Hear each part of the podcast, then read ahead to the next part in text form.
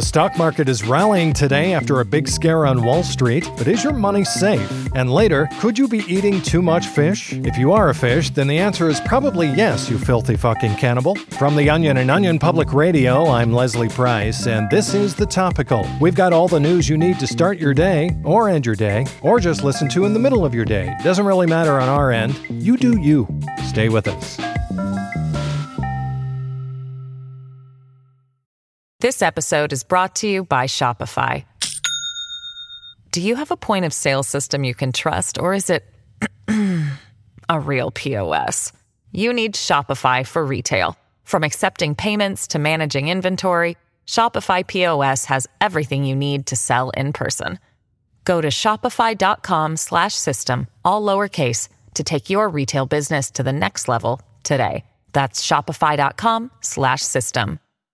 Good news on Wall Street today. The Dow is back up after plunging nearly 2,500 points since last Wednesday. The downtrend began last week after a stock trader jumped out of a high rise window, sparking fears of an impending recession. Today, more information is coming in about that deceased trader who, as it turns out, was fortunately just having marital problems. Here with details is OPR financial correspondent Remy Berglund. Remy, this was a close call. It sure was, Leslie. After Goldman Sachs equity trader James Seifert splattered onto a Manhattan sidewalk last Wednesday, panic that he had killed himself to avoid an impending crash caused skittish investors to dump stocks and halt purchase orders. Selling intensified for nearly a week, culminating in Thursday's 1,200 point loss, one of the largest single day drops in history. But luckily, it seems the trader did not have insider info on a looming bear market and instead was simply getting divorced. Here's Goldman Sachs spokesperson Lydia Myers Delgado. Everyone assumed Seifert jumped after losing his last penny on a bad trade. But the truth is, he'd gone home the night before to find his house emptied and a note from his wife saying she couldn't waste another instant pretending she still loved him. But I want to assure investors that there is no need for alarm. The market has already corrected itself, and people who held their investments have fully recovered what they lost last week. This is good news for those of us who have aggressive portfolios. You can count me among investors who were concerned Seifert knew something we didn't about the market crashing. But how can we be certain he jumped just because of his personal life falling apart and not something more important? Well, according to Seifert's coworkers, his marriage had been in shambles for months. Hmm. Some even mentioned several instances of sobbing phone calls heard from inside his office. That is a good sign. I also spoke with two Goldman Sachs traders who were close with Seifert. When I heard the news, I was so scared I couldn't even move.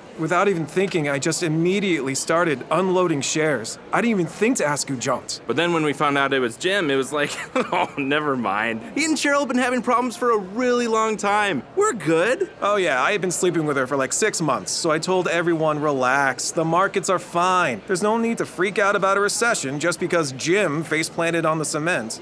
It is kind of annoying we had to take this dent for nothing, though. Yeah, I'll say. And how exactly are markets responding to today's good news? As of this afternoon, the Dow is up another 50 points, putting it ahead of where it was when Seifert jumped in the first place. All's well that ends well? You said it. Thanks, Remy. That's OPR's Remy Berglund.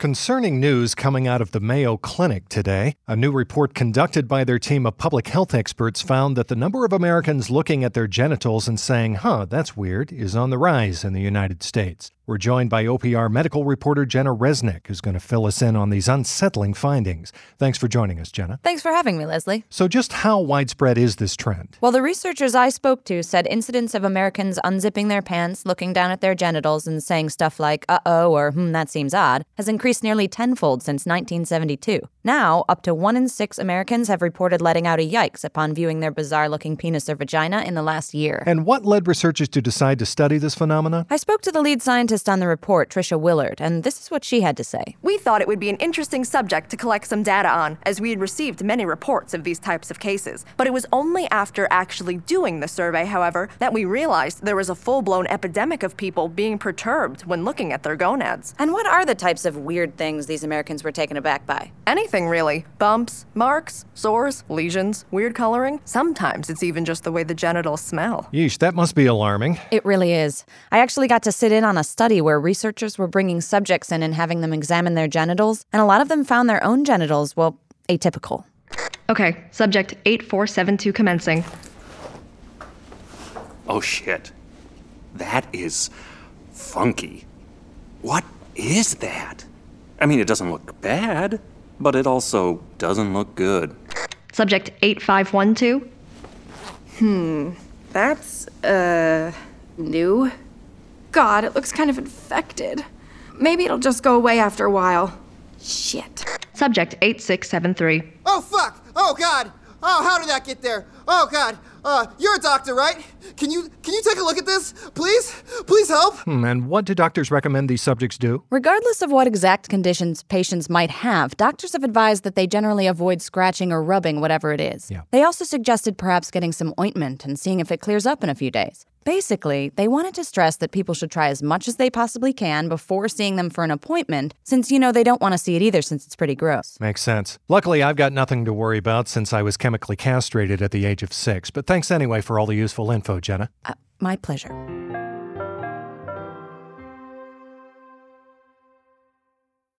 This episode is brought to you by Shopify.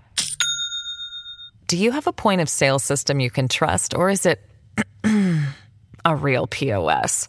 You need Shopify for retail. From accepting payments to managing inventory, Shopify POS has everything you need to sell in person. Go to shopify.com/system all lowercase to take your retail business to the next level today. That's shopify.com/system. Well, if you thought that was all the news for today, I've got four more pieces of news for you. Number one, you're wrong. Here's what else you need to know today. The Department of Defense unveiled a brand new thing that shoots today. The shooting object reportedly cost $83 million and is capable of making people go bye bye, as well as making some other bigger, more expensive things go boom. The CDC is issuing some new guidelines on how to properly lick your hands clean in order to prevent the spread of coronavirus. Similar to previous advice, the CDC still suggests you lick vigorously between your fingers and under your nails, but now recommends you lick for the same amount of time it takes to sing happy birthday. And U-Haul is begging its customers to stop using the company's storage units for loose milk, stating today in a press release that, quote, while we can't force you to stop, we know you're doing it and we just wish you wouldn't. And to that I say, try and stop me, U-Haul.